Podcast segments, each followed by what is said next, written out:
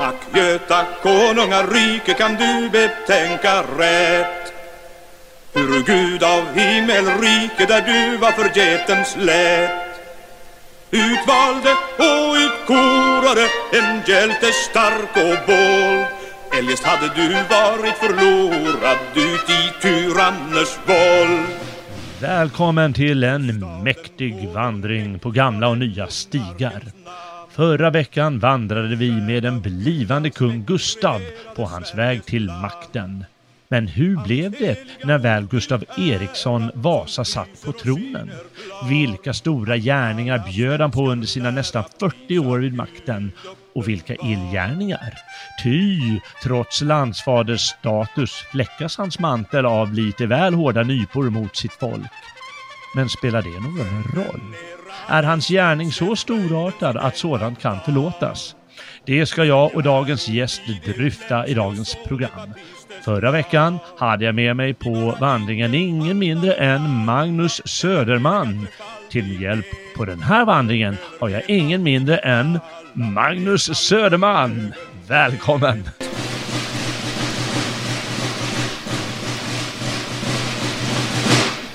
Tack så mycket, tack så mycket. Vad kul att få återigen eh, besök gamle kung Gustav här och se vad vi kan eh, komma fram till den här gången nu när han är krönt och klar. Eller ja, han är ju långt ifrån klar kan vi ju konstatera. Ja, just det. Men han, han är i alla fall ganska nöjd tror jag. Det är han utan tvekan och det har han all rätt att vara. Det var ju ett eh, ja, intensivt avsnitt som på något sätt försökte skrapa på ytan av den intensiva tid som den unge Gustav så att säga gick igenom då han var på flykt och kom tillbaka till riket och försökte fylka de otacksamma svenskarna till uppror och till sist ja. lyckades och så drev ut dansken och ja, herregud. Ja, du sa ju att det gick undan och det, det, är nog tur sånt där för den här sortens människor att det går undan. Mm. För, för du vet om det tar för lång tid, ja men då halkar man efter eller det kommer någon annan jobbig typ och bråkar eller ja, så här, men liksom du vet, du vet som amerikanerna säger när man är in the flow, va? Det, bara, det bara flyter på, va? man surfar fram där och plötsligt sitter man på tronen. Mm. Mm. Och inte, det är ju liksom inga små grejer. Unionen, hundra år gammal, upplöst upplöst. Sverige eh, har en svensk man på tronen nu. Det hade man ju bitvis under 1400-talet också, men på allvar nu när unionen är upplöst. Och eh, den här, trots allt, killen från ingenstans, han, mm. han bara grundar då vad vi då kan kalla en, eh, inte modern, en nationalstat, men det man kan kalla liksom eh, en gryende nationalstat. Och det är ett av världens äldsta länder om man ser på en, en nation, en monarki mm. på det sättet. Ja, absolut. Eh, visst, visst är det så. Och eh, det sker liksom i, någonstans sker det lite i skymundan också från resten av Europa. Sverige har ju länge, vi får ju vänta fram till stormaktstiden egentligen innan, innan vi blir en världsspelare. Så att Um, det är inte så många som lägger märke till vad som händer heller. Så att även, om, även om kung Gösta hade brevkontakt med bland annat eh, Luther och så där vet vi.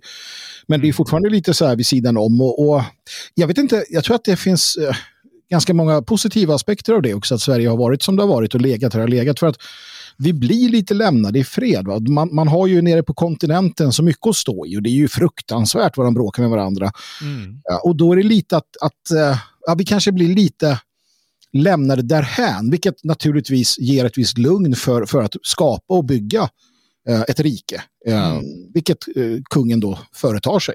Ja, är det är sant. Eh, samtidigt ska man ju ha klart för sig att eh, Östersjöhandeln var ju väldigt viktig, eh, mm, absolut. onekligen. Och för norra Europa spelar ju de här länderna, det är inte bara Sverige, utan det är ju givetvis alla spelare där. Mm. Danmark i första hand med, med, med Öresunds och, och tullmöjligheter och så, och liksom möjligheter att släppa in vilka de känner för på banan. Mm. mm. Men sen även då Hansan givetvis, och, och så Sverige, och i sinom tid Ryssland också. Precis, och, och, och, Hansan är ju, det är ju en stor spelare och de är naturligtvis väldigt, uh, väldigt intresserade av vad som händer med, med Sverige såklart. Och det är därför ja. man Uh, Lybeckarna hjälper uh, Gustav och ja, de hjälpte ju danskarna också lite grann. Och så där. så ja. de är också ganska nöjda nu för de känner att här har vi en av våra uh, lakejer som ja, på tronen. Ja. Tills de blir sugna på något annat. Det dröjer inte så länge.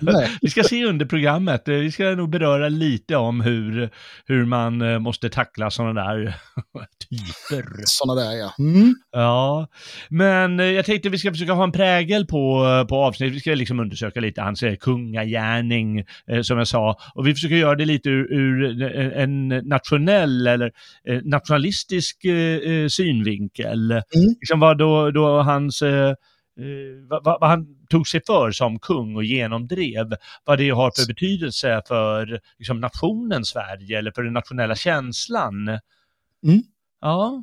Tycker Då tänkte jag. Och eh, jag menar, de, de, stora grejer som, eh, som brukar tas upp, de, de har ju med det att göra. Det, det är först eh, reformationen. Mm. Mm. Och det betyder jättemycket, inte minst språkligt sett. Ja, ja. Eh, kan ju bara se, jag tänkte liksom reformationen passar den strävsamma svensken, om det nu kan vara på det sättet. Eh. Utan tvekan är det ju så. Alltså reformationen är ju i mångt och mycket avgörande. Uh, det frigör ju väldigt mycket. Kronan frigör sig ju från eh, påvestaten och man frigör sig från, från den påvliga internationalistiska eh, inflytandet. Och redan här blir det då en nationalistisk nationell prägel. Det kan man titta på eh, om vi går ännu längre tillbaka i tiden så har vi haft eh, ätter i Sverige där, där somliga har varit nationalistiskt lagda i det att de tycker att eh, liksom det ska eh, kungar eller biskopar eller vad det ska vara ska tillsättas genom då uh, herremännen i, i, inom riket så att säga, medan andra tycker att det är påven som ska bestämma och så vidare. Och här gör man sig av med um, alltså den, den, den, internationalistiska påverkan på något sätt. Så att det, det, är ju själva grunden för att skapa en... Eh, alltså för, för det som, det som sedermera kommer i spåret av det här, det är ju om vi går framåt i tiden till Gustav II Adolfs tid eller liknande, när, när, när, vi, när vi får en utpräglad förståelse av oss själva i ett så här gudomligt perspektiv. Svensken blir en, en, en liksom gudomlig, uh, vi blir en del av, eller vi blir ett gudsfolk någonstans på vägen och så mm. vidare. Mm. Och det är sånt som bara kan komma i eh, i reformationens spår naturligtvis. Så att för, för den nationella själv, självkänslan och för insikten om sin roll um, och, och sammanhållningen i folket över tid så är det jätteviktigt att reformationen sker. Ja, Nej, självklart är det det. Och man, man, kan ju se det även som liksom, sättet att hålla ihop nationen bättre när man har mm. en eh, självständig spelare mindre. Mm. Dessutom som du sa, eh, inte styrd men, men, men delvis styrd från påven i, mm. i Rom, långt bort ifrån Sverige. Ja, men det är klart att det gör det. Och, eh, och, vi kommer komma tillbaka till liksom lite detaljer, vad det är som händer och vad som genomförs och så. Men jag tänkte bara att vi skulle kolla lite i stort mm. här med den, den nationella gärningen av de här sakerna. Och man kan när det gäller reformationen även då säga att eh, eh, Bibeln, den översattes ju därmed till svenska.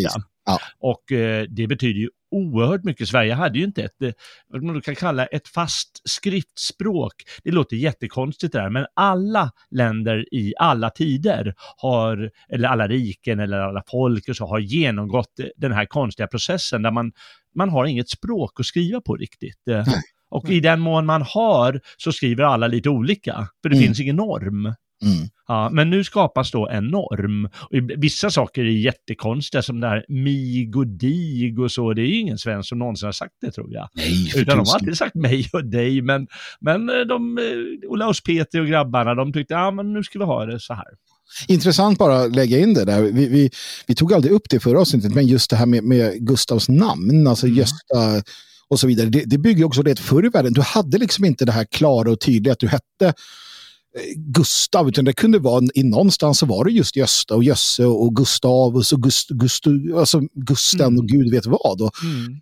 och det var inte så det var inte så noga helt enkelt. Det där blir också mer uppstyrt då när man börjar stava då Gustav på ett visst sätt möjligtvis eller annat. Mm. Ja, det är sant. Och det, det är ju framförallt i vår moderna tid som det har blivit eh, total norm. Men på mm. 40-talet skulle de ju bara, en adelsman skulle ju bara skratta åt det. Och, om du inte fattat, ja men det är ju ändå skillnad på vad jag säger och vad jag skriver. Och jag är adelsman så jag skriver ändå vad jag vill.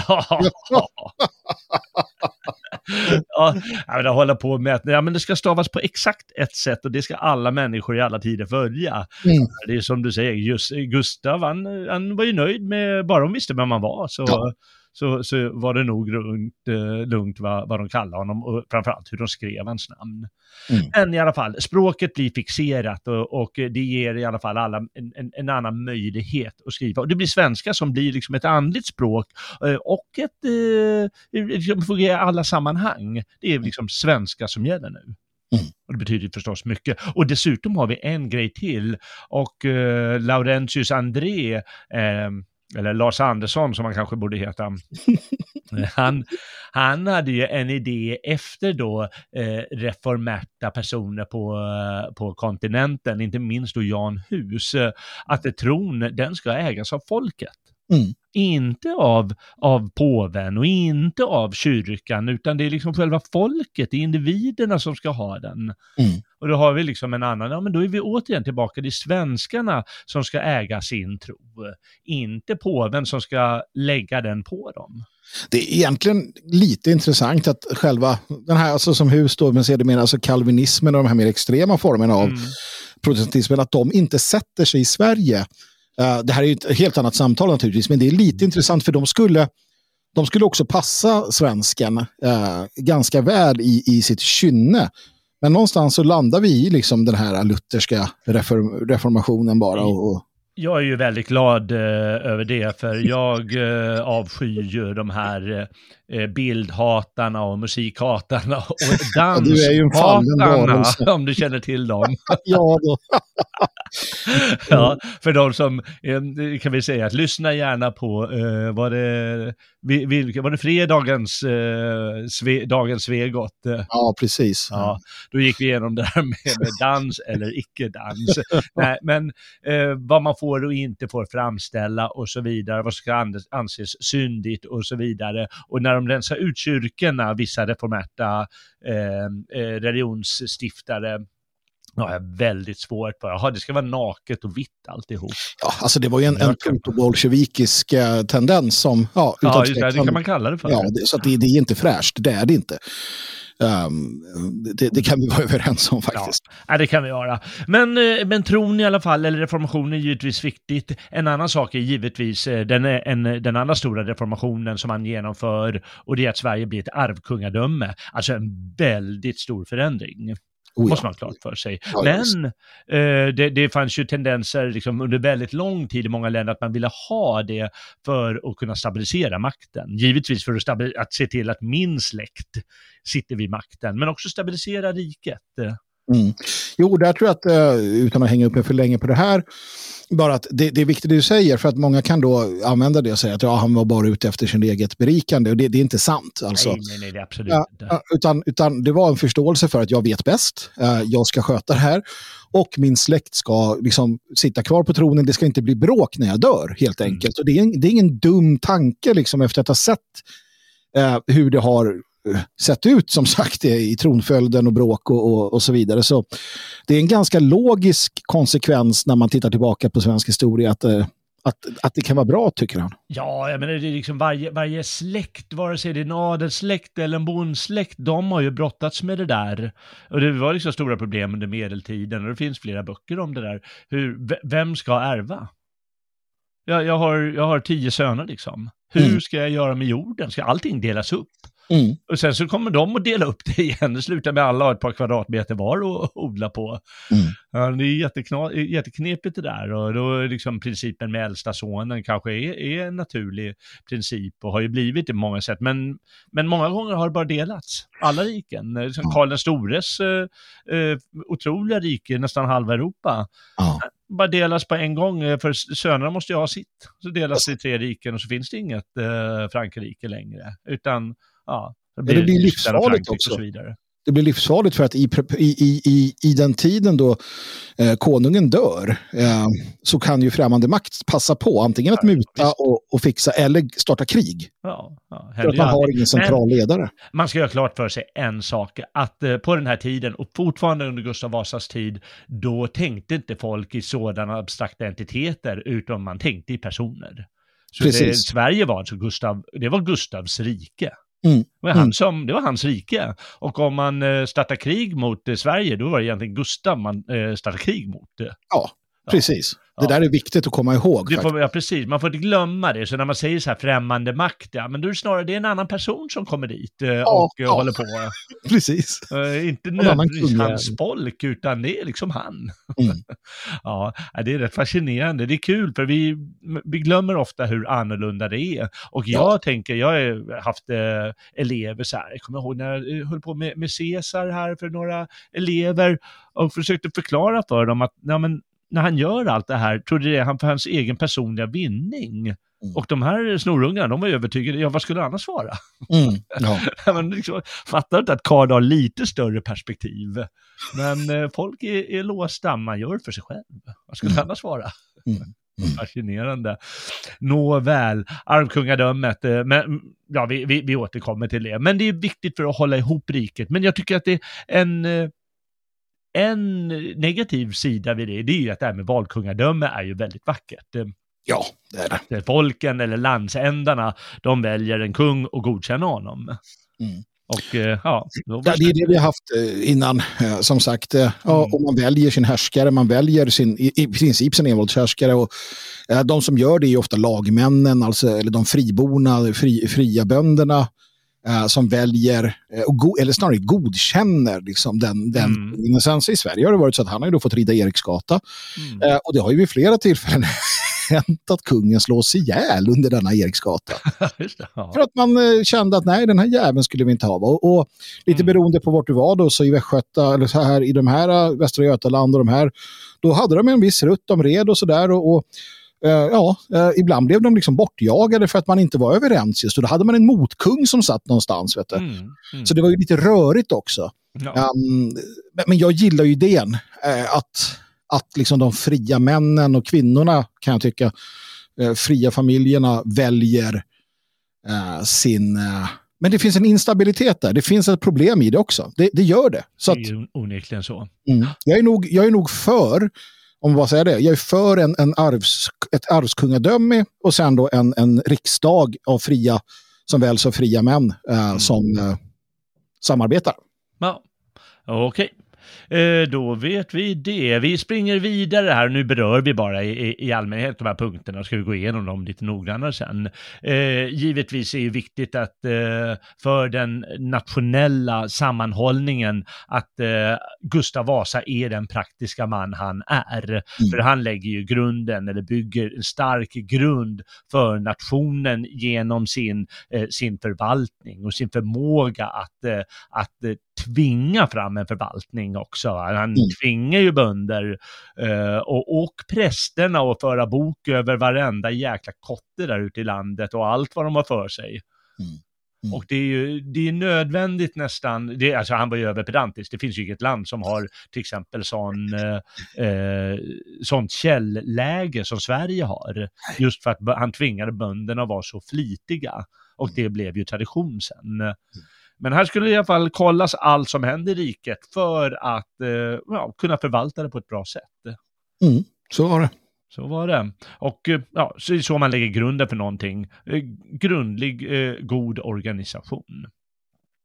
Väldigt viktigt eh, är ju liksom den symboliska rollen han får som landsfader. Mm. Nu vet inte jag hur lång tid det tar, men det är ju nästan så att vi ska beröra vad som händer eh, riksdagen i Västerås eh, 1527. Det är liksom mm. nästan att det, det, kommer väldigt snart den här landsfadersrollen. Mm. Och det betyder ju väldigt mycket för att staten ska känna sig stabil, att eh, okej, okay, ja men vi, vi godkänner honom, antingen för att han är hårdhänt va, och ger oss smäll på käften, eller för att han har den auktoriteten som behövs, eller bara för att vi tycker, ja men han, han är jäkligt bra den där. Mm. Ja, men visst. Och, och konungen här själv, Gustav, han är ju han är uppenbarligen väl medveten om detta. Ja. Så att han, han jobbar ju på att eh, eh etablera det. Han var ju en, en han var ju en, en, fantastisk reklamman för sig själv, det får ja, man ju ja, säga. Ja, det är han. Och fantastisk talare. Oh ja. Han säger ofta liksom hur han, bara på egen hand och inte genom studier så liksom hade förmåga att använda språket till sin fördel. Mm. Ja, nej, det, det är onekligen för den nationella eh, rollen eh, eller den nationella sammanhållningen viktigt. Och så, så talar vi liksom om den där svaga kungen eller den där, den där eh, statsministern eller vem som helst.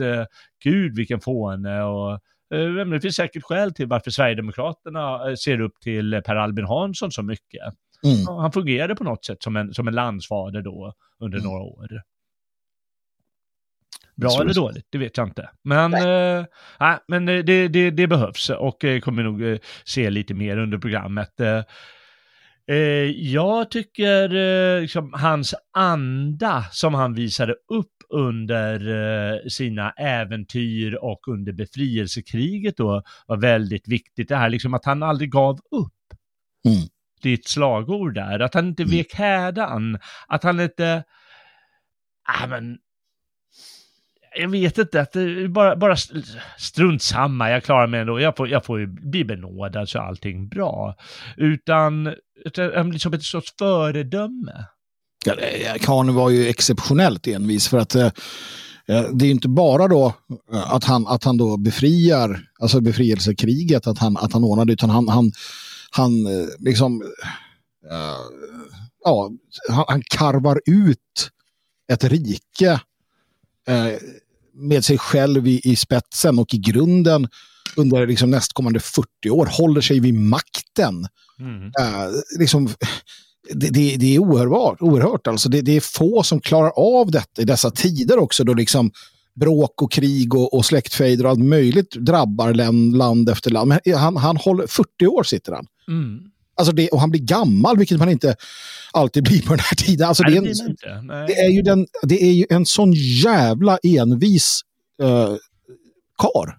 Ja, ja, och uh, på så sätt blir han ju föredöme för liksom, att en, en man från, in, inte från ingenstans, men liksom från all den sit hopplösa situationen han har, kan åstadkomma underverk. Eh, mm. Och liksom för kommande kungar, eh, som Gustav Adolf eller Karl XII eller Karl XI eller Gustav III eller vem du vill, eh, hur, hur, han blir ett föredöme för dem. Eller liksom att man lär ut i skolan, ja, ska ni veta Gustav Vasa vad han lyckas åstadkomma, mina gossar. Mm.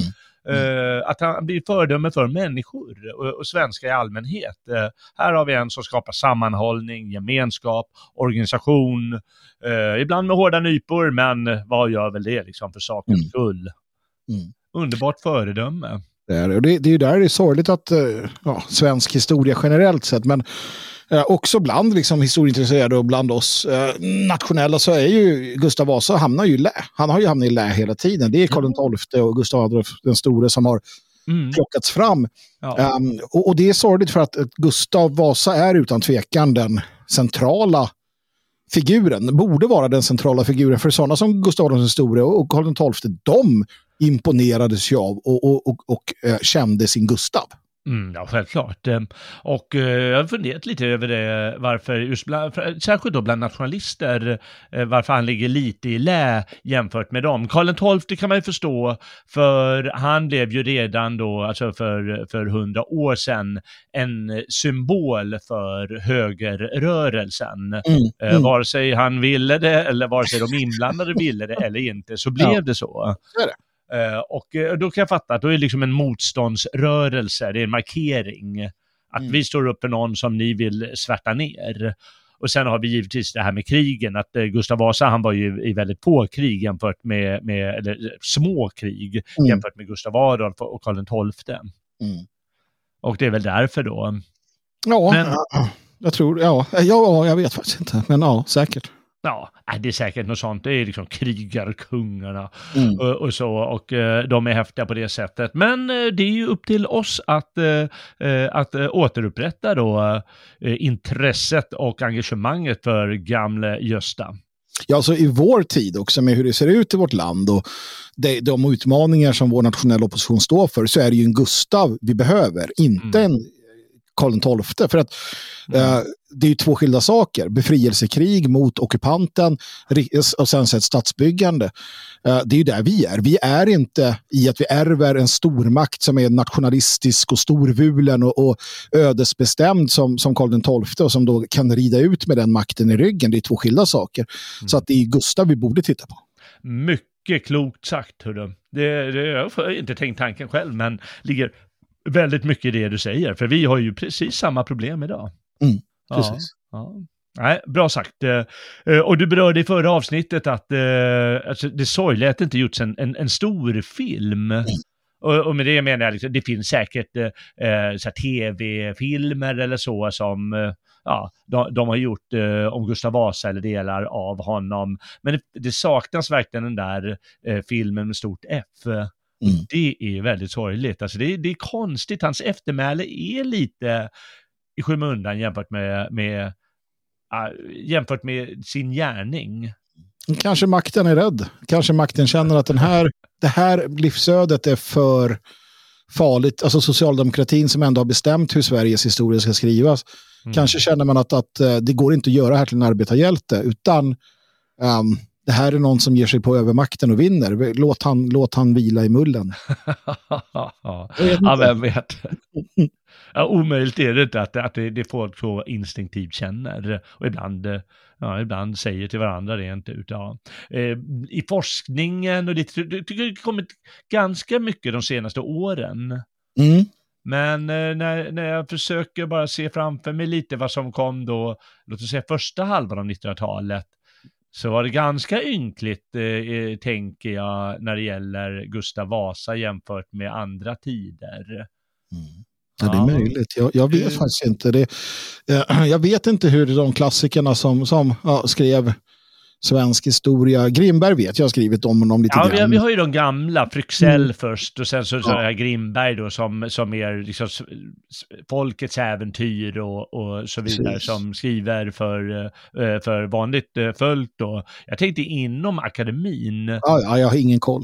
Där, nej, det har känts som att det varit lite ynkligt, men det, kanske att de varit rädda av eh, så här, källläget, men de är lite bättre på att behärska och gräva och så vidare nu mm. senaste 30 åren. För jag, eh, jag, tror att det kommit ganska mycket.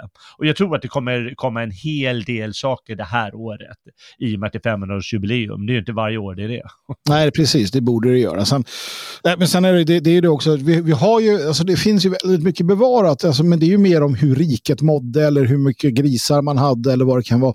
Problemet jag tror många är rädda för det är ju, det är ju Peter Svart. Man är rädd för att, att eh, alltså berättelsen om kungen ja. är ja, rakt igenom förfalskade allting. Jag tror att det finns en sån rädsla. För att man har ju målat upp Peter Svart som en riktig Alltså att, att det bara var propaganda, jag är inte så säker på att det är sant. Va? Men mm. man har ju målat upp det, om du läser en bok så är det alltid att Peter Svart eh, och kungen friserade allt. De skapade ja. en berättelse helt enkelt om Gustav. Och det är, det är vanlig källkritik där som mm. kommer in att har du ingen motkälla, då sitter du där och vet inte riktigt vad. Då mm. måste du tolka det som står där. Mm. Och eh, det kan man göra mer eller mindre kritiskt eh, och lite hur man är lagd som person. Men, mm. men det, det, är som du säger, det är liksom en, en, en rädsla, nästan överdriven. Vi har ju eh, fördelarna att vi har ju massa brev från Gustav och det ska vi kanske kunna återkomma till under året. Ja, precis. När han ja. själv då, hur det låter och det är ju roligt i sig. Ja, ja verkligen. Jo, en, uh, en särskild man. Det är kul att läsa sådana här gamla maktbrev. Ja, du, du sa att du, det finns en bok om det, sa du? Precis, jag, jag är i, i, i färd med att anskaffa den också så att jag ska kunna mm. äh, återkomma just om detta. Ja. Men det, ja, och det är ju ett väldigt bra källmaterial för det är hans ord. Mm. Um, då vet man lite, då kan man tolka lite hur ja. det till. Mm. Ja, just det. Uh, ja, men det är bra. Uh, vi ska se här, jag tror att vi... Uh, Uh, ja, vi, vi, kanske bara ska ta lite kort om då hur man, innan man målar upp för positivt om honom, bara liksom ta det positiva och negativa li, lite mot varandra, mm. innan vi återigen då synar de här uh, nationsbygget och arvkungadömet och, och, och vad, då, vad det innebar och så vidare. Och eh, vi har ju då att han är, liksom, det är fantastiskt tycker jag, då, som vi sa, att han är en landsfader figur och han gör Sverige självständigt. Eh, mm. Eh, fritt eh, fritt eh, land, om man nu kan kalla det. Va? I alla fall inte de utländska, som det hette på den tiden, som la mm. sig i. Och en, en, modern nation får man säga att han la grunden till mm. genom sin byråkrati och så vidare. Och, och liksom den här legenden som finns, det finns ju väldigt härliga, frodiga, positiva saker hos honom. Mm. Men om man tar det negativa då, så är det ju framför allt då att han var, han var ju hårdhänt oh, mot ja. sina egna. Det, det, var ju så. Han var hård i nyporna, banne mm. mig. Och det, det var liksom mot de som hjälpt honom, dalkarlarna där. De började titta, ja, men vadå, nu har vi hjälpt dig, ska vi få ökade skatter då? Ska du ta våra klockor och så vidare? Mm. Och så kväs han deras försök till uppror eh, på en gång. Mm. Och bönderna, de, de får ju extra eh, pålagor och de, alla som ansåg sig som goda kristna, här kommer de och får inte vara goda kristna utan de ska vara kristna på annat sätt plötsligt. Ja, man kommer inte ifrån att eh, för, för, för, för människor måste det ju känts så att vad, vad är det här? Det är för mm. jobbig typ här. Ja, men visst. visst. Utsugare. Ja, Tyrannen. Ja, ja, ja, ja. Det fanns ju förstås massor med sådana ord mot honom. Oh ja, oh ja. bara att han var ju väldigt duktig på det här med propagandans roll, som du sa. Att mm. han, eh, han såg till att styra källorna till, eh, till, säkert eh, till historikernas förtvivlan. Det kan, det kan jag tänka mig. Mm. Men, Vi men sa ju det här att han hade arvkungadöme då istället för valkungadöme. Då återigen, någon sorts frihet eh, blir eh, borttagen från folket. Mm.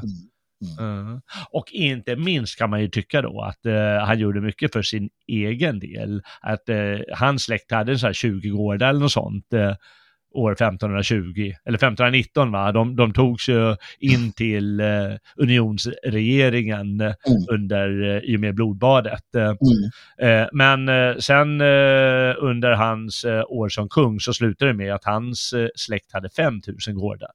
Mm, precis. En markant ökning det är ju en, en, en, markant ökning naturligtvis. Och sen är ju frågan då, han, han såg alltså det finns ju det där också, att vadå, varför inte, vad säger du liksom? Han är, han är Sverige. Han är, det, det är ju han. Han, Exakt, han ja. och landet är samma och folket ja. är han. Så, alltså någon den, någon den gång blir ju han personligen blir ju kronan. Ja, precis. Så att det blir kronans eh, gårdar mm. ägor istället. Eh, mm. Nu delas ju förstås eh, upp eh, hos hans söner och så vidare. Mm. Så, så de 5000 gårdar blev något annat vid hans död, mm. men det växer väl starkt igen hos nästa kung och så vidare. Men, men det är som kronan har ju, det blir ju så småningom staten mm. och inte den personen.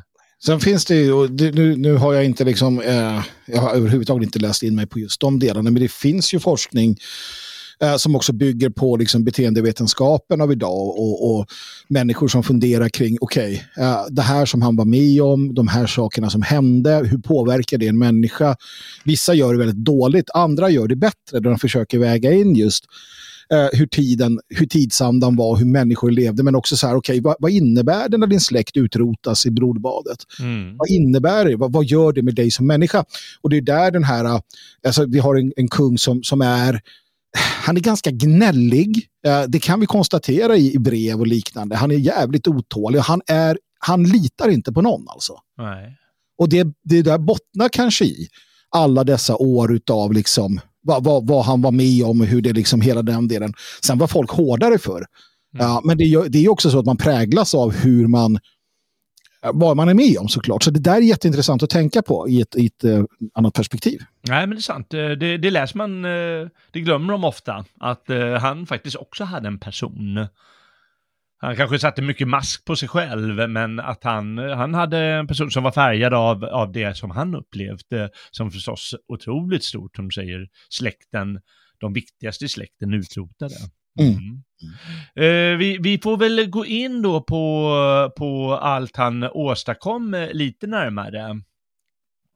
Och om vi börjar med själva bygget av nationen, uh, alltså förvaltning, organisation och, och, och, skatter och allt som behövs för att, att få det att funka. Mm. Sverige låg ju, och liksom även utrikespolitiska spelet, att Sverige låg ju det, eller ska vi säga, hela norra Europa var ju annorlunda nu. Både den danska kungen hade just avgått och eh, de kastat in en ny.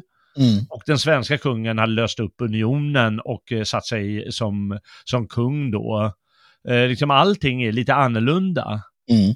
Det är väldigt nytt. Eh, man vet inte riktigt vad man har varandra. Det är oro i Europa med, med eh, religionsstrider och elände. Och sen är ju kungen, han är ju tyngd av skulder. Icke att förglömma. Det är han ju verkligen, ja. Och han måste ju han måste betala det helt enkelt. Ja, det måste och han. han måste dessutom hantera Lybäckarna som givetvis, de hade ju fått särskilda privilegier på den svenska mm. marknaden. Mm.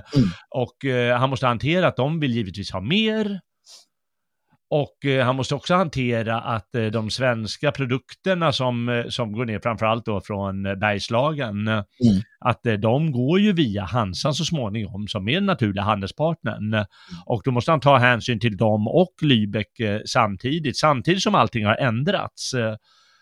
Och eh, han gör nog rätt i att han lägger så mycket tonvikt tror jag vid eh, själva liksom, byggandet av Sverige här. Mm, så att det blir stabilt. Annars är det liksom väldigt eh, eh, oroligt. Det, liksom, det kan bli oroligt i landet. Alltså, han, han är ju väldigt tydlig och det här tycker jag är ganska fint. att Han, han kallar ju till uh, riksdagen i, i Västerås 1527. Mm. Uh, och man, han, är ganska, han är ju öppen och ärlig med att okej, okay, ekonomin är åt helvete. Mm. Jag måste göra så här. Vi måste ja. få in pengar. Vi måste göra ditten och datten. Och där fattas ju gemensamma beslut, eh, hur gemensamma de nu är. Men det fattas ju beslut om hur man ska få in pengar och så vidare. Så mm. det är ju inte bara det att han dundrar på helt eget som en stridsvagn, utan han, han förankrar ju det. Ja, Delvis ja, det naturligtvis. Ja, det är sant. Ja. det är sant. Det gör han. Uh, och han har ju dessutom lite extra möjligheter, för det är ju inte bara hans släkt som har rykt. Nej. I blodbadet är ju många konkurrerande släkter som fått ryka på, äh, de, de har liksom blivit halshuggna, mm. de är stympade. Och han, han, han tar givetvis det eh, initiativet att mm. eh, han, oj, oj, här är lite friare tyglar än vad, vad man hade haft annat. Och, och, då kör han på. Och eh, det är ju liksom att han vill, han vill, vad man gör på ett företag, man inviterar en affär, man, man räknar allt som mm. finns. Mm. Så det ska förvaltas i grund och botten, minsta lilla eh, gris ska skattskrivas. Eh, mm. Så att vi vet vad vi kan få in för, eh, för, för pengar och betala skulderna och bygga upp landet på ett bra sätt. Eh, och det var väl det han kunde, bygga upp på det sättet. Ja men precis, och sen vet han väl där någonstans också att han kan, även om det är lite av ett vågspel, men som du säger, många, många eh, adelssläkter och, och, och sådana som, som vill ha upprättelse, de vill ha tillbaka sina jag menar det de hade innan, eh, innan blodbad och så. Och, um, att ge sig på kyrkan i det här läget är uh, ganska klokt. Ja, Speciellt eftersom det är oroligt i Europa. Det finns, ingen, det finns inget samlat påvedöme längre. Utan, utan det är väldigt sådär. Och då kan han göra det och där finns ju pengar. Mm. Uh, och, och, jag tror att adeln är ganska överens om att uh, men en ny lite reformation har väl ingen dött av, tänker de. Okay, ja. ja, jag vet inte. Jag tror det var lite blandat. Några var, var för, det berodde på lite säkert vad de hade för makt så är det ambitioner. Folket om det gynnade dem inte. eller missgynnade ja. dem. Det är, det är ju fascinerande ändå när det kommer till kritan så handlar det om, men hur gynnar det här min släkt? Absolut. Men folket är ju inte särskilt nöjd med reformation. Folk är ju inte det, precis. Är... det är ju en, för han har ju grundat eh, sin, eh, sin framgång just på allmogen. Mm. Det är de mm. som har hjälpt honom till makten och det är de som alltid har gjort eh, uppror när makten kommer med sådana här knepigheter. Precis. Ge sig på dem och vi ska mm. väl se lite vad det är. Men, men det är ändå säkert ett klokt drag att, att ge sig på kyrkan i det här läget. Mm. Men en viktig sak, eh, sak när det gäller nationsbygget, eh, det tycker jag den här eh, symboliska grejen med landsfadern. Mm. Och det, det, liksom, man ser ju att nu kom, börjar det komma tavlor som förhärligar kungen.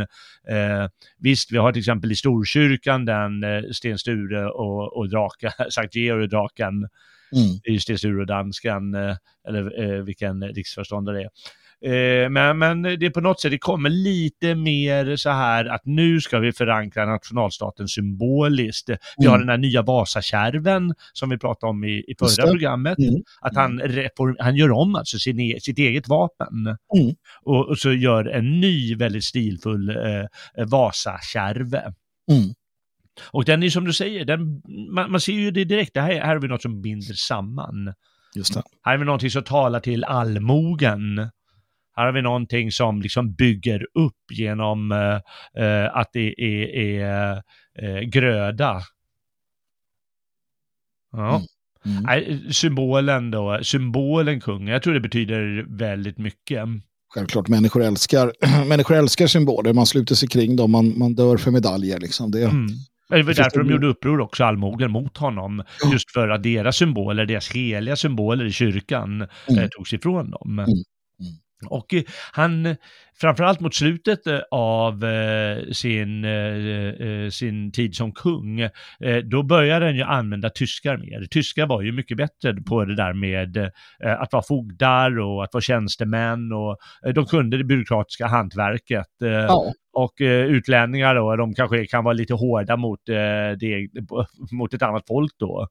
Så är det ju. Det finns ju en orsak till att man i, i svensk polis gärna förlägger Malmö eh, Malmöfödda poliser i, till eh, Stockholm och flyttar om människor.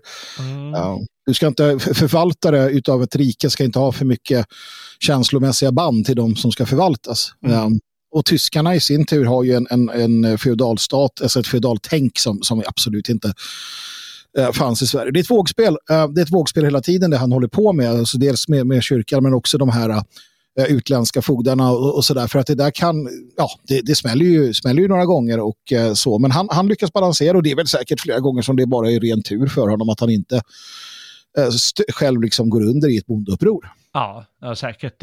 Och han insåg eh, i och med Dackefejden så insåg han, eh, för den var ju väldigt allvarlig, det var ju det absolut allvarligaste upproret mm. och eh, kunde ju lika gärna gått under riket eller blivit ja. av med, med hela, hela södra Sverige, alltså Småland och, och eh, delar av Västergötland och så vidare. Eh, men eh, han insåg vikten att ha en, en folkarmé. Och mm. där fanns, eh, under hans tid så började det här med en stående folkarmé komma till stånd. Mm. Eh, det som den karolinska eh, armén hade väldigt stor nytta av. Som indelta soldater eller liksom väl eh, eh, duktiga svenska soldater som slåss för sin kung och sin mm. tro och sitt folk. Mm. Nej, men det är jätteviktigt. Det, är jätteviktigt för att det, hittills har jag haft, eh, alltså, du har haft då, alltså, dalkarlarna, de är ju, det är ju Dalarna och sen har du Småland, det är Småland. Nu blir det mer eh, centrerat kring kungen såklart och sen ser administrationen och det där är något som Oxenstierna sen tar vidare och så vidare och så får vi det vi, vi, vi landar i sen med nationalstaten och idén om en folkarmé och så vidare. Mm. Ja, eh, det, det, det var sånt som hjälpte till nationsbygget när man tittar lite de mindre beståndsdelarna. Mm. Eh, vi sa ju där, liksom den absolut viktigaste beståndsdelen, det var ju att hur ska det här gå vidare sen? Och att mm. det blev ett arvkungadöme var naturligt, det var inte bara i Sverige där sådana här saker hände. Uh, och uh, givetvis fanns det uh, syftet då att det är hans egen ett som mm. ska få mycket grejer och det är de som ska styra vidare. Men mm. givetvis mm. finns där bakom Eh, det här med att makten, att Sverige ska leva vidare som makt. Och då är det jättemånga som har frågat honom, men det har ju hänt tusen gånger, varför gör han samma sak? Mm. För det, han låter äldsta sonen Erik eh, eh ärva, tro, eh, ärva eh, tronen. Mm. Men sen så gör, gör, ger han hertigdömen åt eh, Karl och Johan. Mm. Och, och även då Magnus fanns det ju en, eh, eh men han dog tidigt, eller han blev galen, han, han, han var ju sinnessjuk. Mm. Uh. Och uh, i och med att han ger dem hertigdömen, då får de ju särskild kontroll över sitt eget, sina egna län mm. och rätt då att, uh, att göra saker där. Mm. Bortom kronan närmast. Ja. Och hur tänkte Karl där? Ja, det, är en, det är en bra fråga. Uh, jag vet inte. Alltså, det, det, är svårt att förstå för att han var så noggrann med så mycket. Men just där så fallerar det fullständigt. Och det, det ser vi ju sen. Alltså, det där blir ju väldigt tydligt vad det lider när, när det går vidare sen. Ja, ja, ja, man undrar ju om det, ja, Karn kanske var tossig på äldre dagar eller något. ja, ja nej, men det var ju väldigt viktigt för honom. Precis. Han måste ju ha tänkt igenom det ändå. Ja, men det måste han ha gjort. Då. Och jag tror att det finns också en hel del, jag tror att det finns just i breven en del bevarat kring hur han tänkte. Mm. Eh, jag tror jag läste, men jag har inte det sådär. För, för som du säger, det är som all, alltså, allting sker minutiöst. Den enda jag kan tänka mig som är lik Gustav Vasa i, i hur han styr riket, det är ju Fredrik den store. Mm. Um, i Tyskland då, Fredrik och Preussen. Han var ju också, du vet, han red runt och så åt bönderna, nu ska du plantera på södra åken. Ja, just det. Nu Ja. ska det, alltså det var ju fullständigt, alltså samma kontrollbehov som Gustav. Mm. Um, och de var ju duktiga förvaltare, duktiga på det de gjorde. Mm. Ja, så att allt är ju genomtänkt, allt. Och det som du säger, jag vet inte riktigt vad han tänkte där. Nej, det kanske inte fanns så många val. Nej, så kan det ha var varit det. också. Att, Kanske eh, rädd för att om jag ger eh, äldsta sonen kronan så eh, dödar de honom. Ja, Det var ju inte helt ovanligt heller. det var det inte. Nej, det gjorde de ju här också. De försökte i alla fall. Det blev, ja, De fick ju låsa in karln till slut. Eh, ja, jo, men det, precis. Så då kanske man tänkte att ja, men om de får lite olika maktsfärer så kan de väl, eh, ja, vem vet, det kanske, ja, något sånt, jag, jag vet inte. Ja, ja. Ah, ja. Eh, det, det var som det var. De- Den kan, jag vet inte om det är det viktigaste, men det är liksom väldigt synlig eh, eh, reformation, eh, eller vad säger jag, ändring var förstås reformationen. Ja. Och det var ju inte bara det att han tog folkets ägodelar, deras heliga eh, saker som de har i kyrkan och så framförallt deras klockor då som är stora och har väldigt mycket ädelmetaller i sig. Eh, utan eh, det är ju även så att då som du säger kyrkans jord dras in till kronan. Mm. För att kunna användas på bra sätt och, och kyrkopersonalen måste ju antingen bytas ut eller eh, sättas i, i läger för, för omlärning nästan. Ja, Alltså, det är ju otroligt stor förändring. jo, men det är det ju. Ja, och ja, det, det, kyrkan har ju liksom själv någonstans eh, under åren um, satt sig i en position där de ville vara en politisk storspelare. Det här ska man komma Mm. ihåg också, för många så här, ja, taskigt mot kyrkan. Nej, eh, kyrkan var ingen liksom andlig institution som bara ägnar sig åt själar, skitprat. Det var en politisk storspelare med arméer och makt och pengar.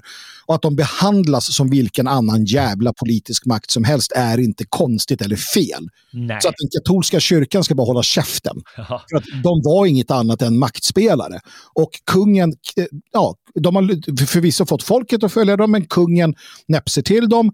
Han Mm. tar över, han krossar maktspelare, han etablerar en ny politisk religiös ordning och folket inlämnar sig i detta. Så att någonstans tycker jag också att det är dags att riva av det där. Jag är så trött på alla som gnäller om att han var taskig mot kyrkan. Det var inte, ja, precis, det var en politisk motspelare. Punkt slut. Du, eh, du, du har helt rätt i det, men det är bara att titta eh, vilka var det som var biskopar och, och hade andra eh, präst, eh, prästerliga eh, titlar på den tiden. Mm. det var givetvis adelssläkterna som såg till att sätta sina, några av sina söner där. Ja, Det får man Ja. aldrig glömma. Och det är för att eh, där finns det, det, det ja, maktfördelar. Där finns Precis. makt och eh, där finns det fördelar att få. Och eh, kyrkan var ju också eh, frälst från skatt. Mm. Mm. Mm. Så att, så att när man säger, och det gör man ju, alltså att ja men visst han, han, han eh, snodde åt sig saker. Och, och visst, folket kände väl att de hade någon tillgång till det, liksom dalkarlarna var ju lite ledsna över sina kyrkklockor och sådär, absolut. Mm. Men i grund och botten så vad han gjorde var att han plockade, han plockade saker från, från som sagt en annan politisk maktspelare Ja, som hade vunnit eh, folkets hjärtan och, och med tiden så vinner ju han mer och mer utav, ja, i alla fall, det, det, det svetsas samman ett folk. Um, det gör det. gör det. Mm. Eh, då ska vi se, då ska vi, eh, då ska vi gå vidare med den här, eh, eller in, in på detalj lite med den här reformationen. Eh, vi, vi, vi känner ju alla till med eh, att, eh, att, eh, att det blev den lutherska tron som kom, att det snarare är, man, står, kyrkan står under kungen istället för Mm. påven som vi har sagt eh, och så vidare. Det, det är inget konstigt och man använder det för att, eh, för att eh, kunna betala skulder och Mm. öka kungamakten och i viss mån kungen den egna makten. Men liksom att man samtidigt ser till att en maktspelare, liksom om man har tio brickor, eh, så är det ju jobbigt att hantera alla tio. Så om man Mm. kan bli av med en, två, tre stycken, då, då är allting lite lättare plötsligt för, för Mm. staten så att säga. Eh, och eh, det var väldigt viktigt för honom. Ja, och visst. det var ju så viktigt att han, han var beredd att sätta riket på spel. Och här har vi en av de roligaste, eh, vad heter det, tillfällena i svensk historia. Berätta. Nämligen man gör där vid den här riksdagen eh, i Västerås 1527. För prästerna, de säger att det där är helt olagligt. Det, det kommer inte på fråga. Mm. Mm. Han har ju de här eh, Laurentius André och Laus Petri som, som eh, vill eh, driva igenom det här. Så han har ju flera präster på sin sida, men liksom ett stort antal av dem sa att det, det där är onödigt. Nej, nej, nej, aldrig mm. livet. Eh, biskop Brask, han sa att man måste lyda påven med en kungen. Eh, de har inte ens rätt att avstå sin lagliga egendom, menar han. Eh, en adelsman eh, höll med Uh, och uh, ja, ganska många tänkte att ja, men det här ska vi nog hantera. Och då gör kungen följande. Han ställer upp och säger, är det så? Ja, då har jag icke lust att vara eder konung. Nog hade jag förmodat mig ett annat svar av eder. Nu kan jag icke förundras över att allmogen är galen och visar mig all olydighet, harm och förtret, eftersom jag förnimmer att de hava sköna tillskyndare.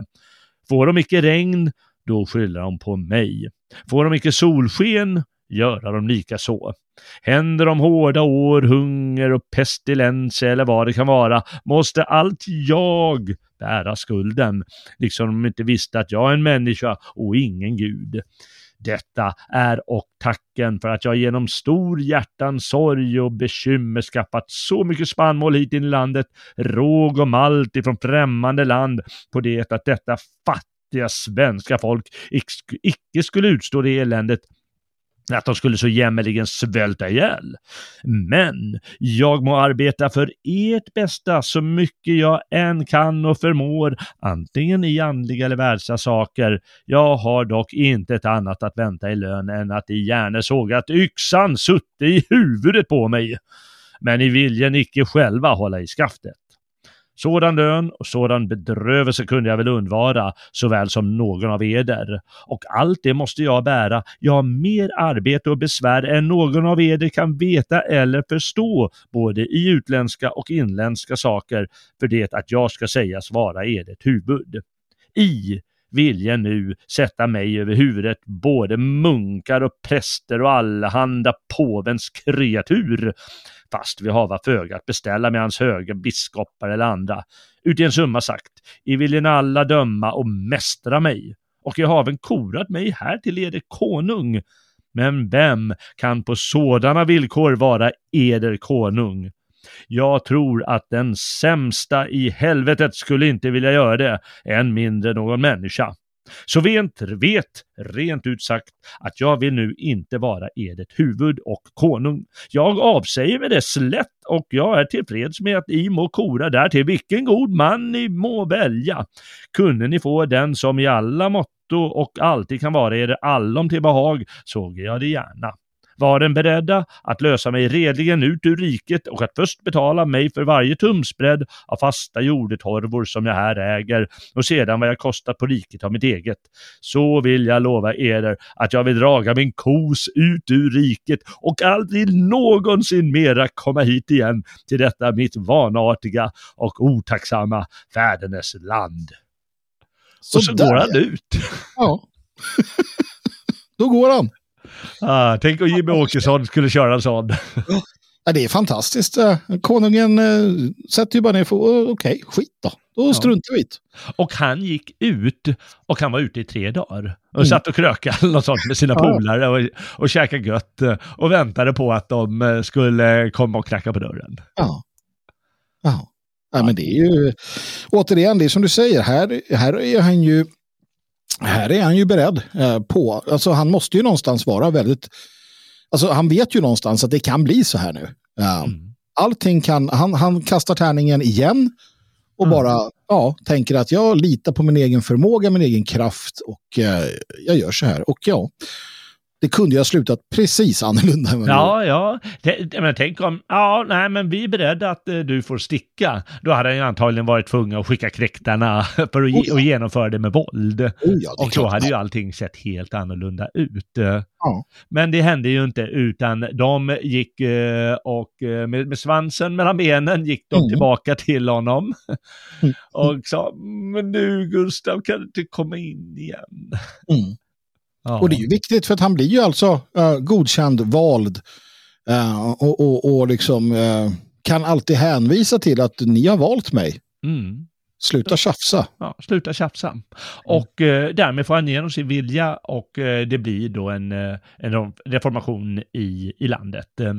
Och den tar ju sin lilla tid och det är ju inte, ja, alltså det, det är ju inte, det är ju inte som man kanske tror att det är en, en, en liksom revolution som sker över en natt, utan den här reformationen den tar lite tid och det tar lite tid och, och ganska, ganska sådär, du vet, klostren avvecklas lite sådär, si och så. Ja. Och man, ja, alltså det är inte alls den här stora saken som många kanske tror. Nej, det, det är lite blandat.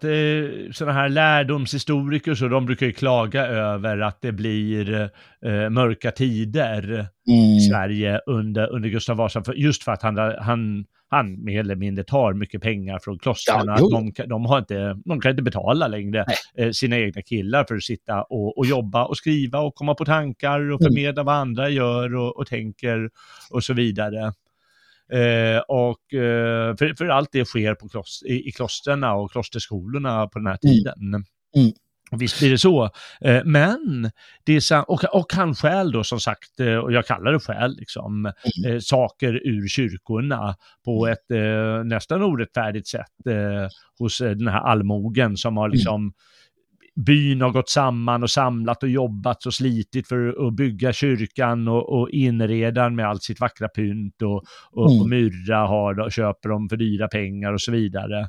Men väck med att eh, det ska in till, kommer fogden och tar. Ja. Men det skapas nya saker mm. och eh, en av de största eh, säga, andliga skapelserna i den protestantiska kyrkan är den oerhörda psalmskatt Eh, mm. som mm. finns. Och i Sverige finns det ju otroligt många vackra eh, salmer, både musiken och, eh, och texten till dem. Precis. Det katolska grannlåtet eh, gör vi oss väck med och eh, den eh, germanska andliga vackra inre känslan kommer fram i psalmerna. Mm. Ja. ja, så ser jag det. Så är det, så ser du det, precis ja. Äh, men man ska inte komma, man, man, det, det blir lite mörker men det kommer liksom eh, mycket, mycket skönt ur det. Och när det gäller det här med att svenska blir eh, ett, ett skriftspråk, eh, så under 1600-talet så blomstrar ju, det är, liksom, det är ju den första eh, stora diktargenerationen mm. under 1600-talet mm. eh, som kommer. Och det är ju en fantastisk poesi de skapar. Mm. Och eh, det är ju för att det finns ett, ett skriftspråk för poeterna att verka på. Mm. Det är ju direkt, eh, en, en direkt konsekvens av detta. Mm. Och folket har nu faktiskt en helt annan närhet till eh, eh, det bibliska ordet som ändå är så viktigt för dem. Mm. I och med att Bibeln översätts och blir färdig, jag tror det är 1541. Mm. Mm. Visst är det så. Ja. Nej, det, det, man, ska inte säga det. Och tack vare att han eh, spelar ett högt spel, eh, den gode Gusten. Ja, ja. ja det är fantastiskt. Ja. Vi sa ju det här då att, eh, att allmogen blir upprörd över, mm. över bland annat att man, man stjäl kyrkklockorna, man beskattar dem hårdare. Mm. Man låter fogdarna komma och tänkte att det skulle bli av med fogdarna nu, men de kommer ju ändå och säger att ja, men nu vill jag ha en gris. Ja, sen, och han går ju hårt åt dalkarlarna tre gånger. Det gör han. Jag tror också att det finns en irritation med just det här kravet på uh, dokumentation. Mm. att, ja. att han ska ju veta allt egentligen. Ja. Allt. Vilken jävla åker du sådde på. Alltså allt ska inte kronan. Allt ska någonstans. Mm. Alltså återigen väldigt likt då. Eller uh, Fredrik den store är ju likadan också. Um, och han vet väl lite kanske mer om eller har mer sådär tänkt. Men det, det, är ju ett väldigt petande och det där vet man ju själv när, när, när, staten vill veta hur man bor eller någonting. Man blir ju sur. Ja, Såklart. du har rätt. Fan. Ja, det blir man. Eh, så, så det är förstås irriterande, men han, han är tydligen bra på att hantera framförallt de här dalkarlarna och, och, och västgötarna. De gör ju något i något de kallar västgötabullret. Eh, roliga, namn, roliga namn. Mm. Eh, men han klarar av att hantera det ganska bra. Jag vet inte riktigt hur, men han förekommer dem. Däremot så är det mycket svårare med, eh, eh med smålänningarna. Va? Det är det ju. Det är ett hårdare virke, smålänningarna. Mm. Jo, och det är ju som han, han, uh, han är ju tydlig med att smålänningarna, de är ju värre än både Lybäckarna, värre än juden, alltså värre än, än, uh, värre än alla. Alltså smålänningen är det värsta som finns. Det, det, det har han konstaterat. Ja, ja. Usch, fan, ja. Småland är också ett gränsland, så det är mm. lättare för dem att, uh, att skapa en sån situation. Mm. Dalkarlarna, de är liksom mitt i landet nästan. Mm, precis. Men jag tror att smålänningar, de har liksom, hade en större möjlighet att, att hantera det. Och eh, som sagt, eh, de eh, kan vara jävla själv för andra och det spred sig ju, det är ju väldigt kraftigt och riket kunde lika gärna gått under på det. Men han var hård, han satte ju framförallt in eh, tyskar som fick, knäktar som fick komma och ta hand om det där. Mm, mm. Rensa upp. Eh, ja, på gott och ont givetvis. Självklart, självklart. Ja, och det här, jag har ju, ja, jag har ju, och det är det här man som nationell blir, det är intressant därför att jag har ju en väldig beundran för uh, Dacke och mm. uppbordsmännen ja, i Dalarna. Och, och, alla, alltså det är fantastiska sagor och berättelser därifrån mm. också, vilka, vilka män. Men samtidigt så har jag ju all, all förståelse för, jag, alltså jag vill, att, jag, vill, jag vill att Gösta ska vinna och jag vill att Gösta ska förlora. Mm det är liksom, där är man och det är bara att det är som det är. Va? Men jag förstår upprorsmännen precis lika mycket som jag förstår äh, konungen. Jag tycker det är jättebra att du säger de där sakerna, för det är många som tror att ja, men här måste man välja parti. Mm. Och det kanske man måste göra om det är nu levande. Ja, men Precis. nu, för nu då tvingas man ju. Men när man ser på det i backspegeln så går det, går det att säga att båda var bra sidor. Båda ja. hade sina grejer och för, för den stora saken, Sveriges skull, ja då, då håller jag på Gustaf som du säger, men för, för sakens egen skull, ja, då håller jag på Dacke och hans gäng. Mm att eh, det går att göra. Det ska folk inte undvika. Sen kan de givetvis tycka att nej men den jävla, den där jävla uh, smålänningen, han, ah, fy mm. satan, kan man tycka illa om mm. smålänningar och därmed Dacke. Ja, varsågod. Men mm. man kan faktiskt hålla eh, två saker i huvudet samtidigt. Mm. Det går. Ja, för det är det, alltså, mycket beror ju också på vart du Hade jag varit smålänning eh, på den tiden, då hade jag ju med största sannolikhet följt Dacke. Mm, antagligen. Hade jag inte, hade det varit upplämning, ja men då är det klart den där jäveln, han ska vi trycka till, vad fan det är ju livsfarligt, dansken står vid gränsen och han håller på och muckar med kronor, vad är det här liksom? Ja. Hela riket eh, kan ju falla. Ja. På tal om dansken, som en sista grej kan vi säga det här med utrikespolitiken. Och eh, eh, han slängde ut i unionen, så är det danskan ur riket och därmed unionen och freden brukar kallas Malmörecess 1524. Mm. Och redan då slog sig fast, danskarna hade en ny kung. och vi sa ju förut, det är ju inte Sverige och Danmark som slåss, slagits, utan det är ju Gustav och den danska kungen Kristian. Ja. Och därmed så kan man säga att den nya kungen Fredrik, eh, vi kan gott vara goda, goda grannar med varandra. Ja, herregud, de var ju bästa vänner. Ja, såta vänner. Och, eh, och det, det, det skulle de bli i Danmark och Sverige ett litet tillfälle. Eh, mm. Jag ska säga en sak, att han, han på något sätt blev han ju överkörd diplomatiskt, eh, kungen. Mm. Grämde honom hela livet tydligen. Mm. Och det var att eh, på något sätt eh, skulle det ingå, tyckte han, att Gotland skulle komma i Sverige, till Sverige. Ja.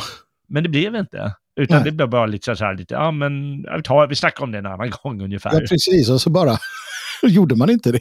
Nej, jag gick hela livet, hur ska jag få det jävla Gotland? Vad, vad, vad, vad gjorde jag egentligen? Det var liksom bara tio sekunder jag tappade ja. koncentrationen, eller vad hände? Det var, det, ja, precis, och det, det, det är också jättekul i efterhand. Så här, vad, vad, var det dansken som hällde upp en sup just då och så här, ta varsin lille. Och han bara, ja, ja, vad fan men gott, ja, vi får ta det. Ja, det, det är jättespännande, så det där är också så kul just, och han går hela livet och är så jävla sur över det där. Ja, du. verkligen. Ja, det är fascinerande. Men eh, när, det var, när det hettade till, då tvekade jag inte att hjälpa dansken här, särskilt som han själv tjänade på det, landet tjänade på det, och det var det eh, problemet när eh, danskarna, jag tror att dan, dan, kungen dog eller något sånt, då ska de välja mm. ny kung.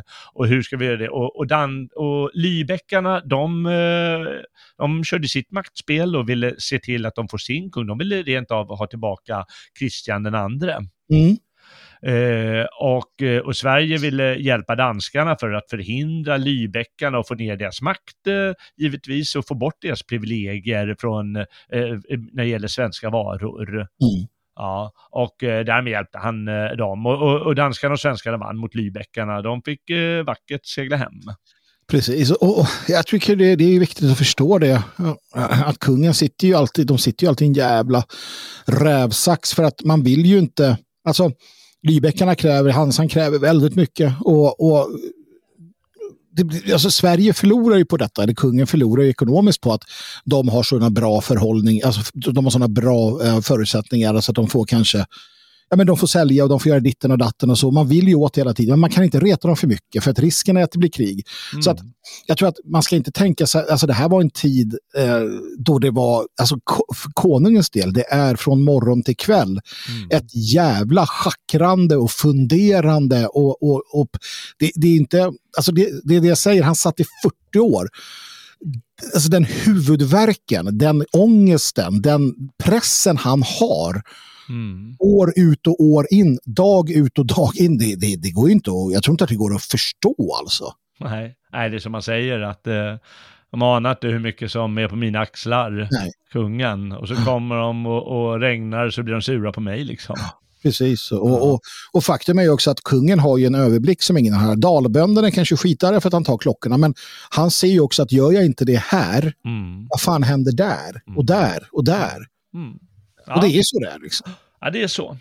Eh, och i slutet av sitt liv då var det lite eh, krig med Ryssland. Eh, just Finland var han ju också mån om att eh, eh, liksom utveckla, erövra lite nytt land och så vidare. Och till slut så, så står man ju där som vanligt med, med ryssen framför sig.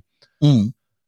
Men eh, det, det, ja, det blev inte något jätte, äh, jättemycket av det hela. Det, det, man kan säga att det blev oavgjort, äh, de krigen. Men däremot så under den perioden då, under ja, första halvan av 1500-talet då, så, äh, så utvecklades, äh, ska jag säga, det finska området mm. för svensk del. Det gjorde väl inte riktigt lika samma sak som här i Sverige, men lite liknande. Mm. Mm. Alltså den stora gärningen är ju den inhemska. Det är ju att han, att han, eh, att han skapar grunden för alltså administrationen, för riksbygget, för, att, för alla de här sakerna. Han gör det väldigt stabilt. När sönerna börjar bråka med varandra så, så är grunden så pass stark att, att, eh, att det fortsätter ändå i den riktningen. Det hade ju ja. lika gärna kunnat gå åt skogen där också. Att det, liksom, men han, han, gör, under de 40 åren som han sitter där, vi, mm. vi, vi, så, så, gör han så många genomgående djupa förändringar. Han, det är verkligen han själv med egen hand och egen kraft och egen vilja. Ja, så. Och, ja. och, och, så dör han ändå uh, orolig för orolig för om man har gjort rätt stackarn. Ja, ja precis. Han, han gör det. Eh, eh, det. det. har ju kommit fram att då eh, han 1560 när han, när han går i graven, att han där på slutet, han, han grubblar väldigt mycket. Mm. Och liksom Gud också. Alltihop. Ja, ja. Absolut. Gjorde jag rätt? Har jag varit en god kristen? Har jag förstått det här rätt? Har jag gjort fel? Har jag... Ja, och, och, det säger något om honom som människa, kan man också tycka. Att, att han mm. är inte, han har varit hård och han har varit liksom så under hela livet, men, men någonstans så, så han, han, han litar på sig själv men blir ändå fundersam och det, det hedrar honom. Um, mm. Absolut, jag tycker att uh, alltså, det är väldigt häftigt det här som ska då ha yttrats. Uh, han säger det, det sägs då att han i sitt, sitt avskedstal uh, till riksdagen uh, säger, låt mig citera, det här är då från Fryxells tror jag, eller om det är Geijer. Mm. Um, Svenska folks historia, uh, Adi Geijer. Han skriver i alla fall då att, att kungen ska ha sagt, jag vet att jag i mångas tankar varit en hård konung, mm. men om tider skulle komma då Sveriges barn skulle vilja riva mig upp ut ur mullen om det i deras makt stode. Mm. Och, och, och, han kanske inte sa det ordagrant, men jag tror att han, han hade den tanken om sig själv efter 40 år. Ja, vid, ja, vid, mm. Och med ganska stor rätta, för att jag skulle gärna slita upp kung Gustav ur mullen. Mannen som, som reste runt på hästrygg med en stridshammare som vapen. Mm. Mannen som skrev till upproriska uh, kyrkomän om att jag ska flå er och spika upp er på kyrkporten om ni inte gör som jag säger. Alltså det är en man som är en naturkraft. Men som är ödmjuk nog att i slutet av sitt liv begrunda, gjorde jag rätt eller inte? Mm. Uh, och, och, så, och, det säger väldigt mycket tycker jag om, om kungen. Verkligen. Verkligen. Och man kan då till slut säga att han, han gjorde ju rätt. För under de här, under sönerna, så redan från början så var det ju liksom bråk mellan sönerna mm. och eh, var tvungna att hantera Erik-problemen som höll på att bli lite sinnesrubbad. Mm. Eh, och eh, eh när Sigismund säger att eh, ja, men, han hade ju rättmätigt, eh, rättfärdig vad heter det, krav på, kungen, på, tron, på, på kronan, på tronen. Mm. då så löses det ändå att man säger nej, för det är en annan idé som har satts och den ska gälla. Och då så gör man uppror mot honom och krigar bort honom, eh, framförallt under Karl, hertig Karl den nionde. Mm. Och, och, så lever riket vidare utifrån den idé som han har satt. Mm. Han har nämligen trots all sin tvekan och så på slutet och alla grubblerier så, så har han gjort rätt. Mm. mm. Ja. Då så, då är vi väl klara för eh, Gustav för den här gången, eller hur? Precis, jag känner att nu har vi som sagt skrapat på ytan i två avsnitt och, och det finns all anledning under det här 500 års årsminnesåret att äh, återkomma och äh, djupdyka i olika delar av hans värv och, och, annat som hände. Som sagt, breven vill jag nog kika närmare på. Och, Uh, mm. Ja, lite annat så, så ska vi nog återkomma till det, tänker jag. Ja, verkligen. Och eh, det blir säkert med dig någon gång och säkert med någon annan någon annan gång. Mm. Eh, det ska bli väldigt kul. Då, Magnus, får jag tacka dig för din medverkan, medverkan i årets första två avsnitt av På gamla och nya stigar med vår stora hjälte Gustav Eriksson Vasa. Tack, tack. Magnus. Tack, tack. Och således är vi då färdiga med, eh, med början av Gustav Eriksson Vasa. Men det kommer som sagt mer. Han kommer att återvända på sigarna under det här jubileumsåret. Allt sedan han valdes till kung i Strängnäs 1523. Och gillar du vad du har hört då vet väl du att du kan stödja oss på Radio Svegot eh, och vår verksamhet. Du kan till exempel vara stödprenumerant eller du kan donera till oss. Många av våra program de är fria att lyssna på för var och en, men stödprenumeranter de får särskild tillgång till våra dagliga sändningar. Om du vill ha det, gå in på svegot.se och klicka på donera eller stödprenumerant. Då bidrar du till eh, att vi kan fortsätta vår verksamhet. Och sprid gärna det här programmet och det förra om Gustav Vasa bland vänner och bekanta på sociala medier och överallt där du finner det lämpligt. Alla svenskar behöver detta jubileumsår en härlig historielektion om landsfadern Gustav Vasa. Mannen som förde Sverige till en fri nation och organiserade till en fantastisk nation. Häng gärna med på vandring nästa gång också här på gamla nya stigar. Fast vad det programmet ska handla om, det vet ännu bara Gustav Vasa. Väl mött Frände!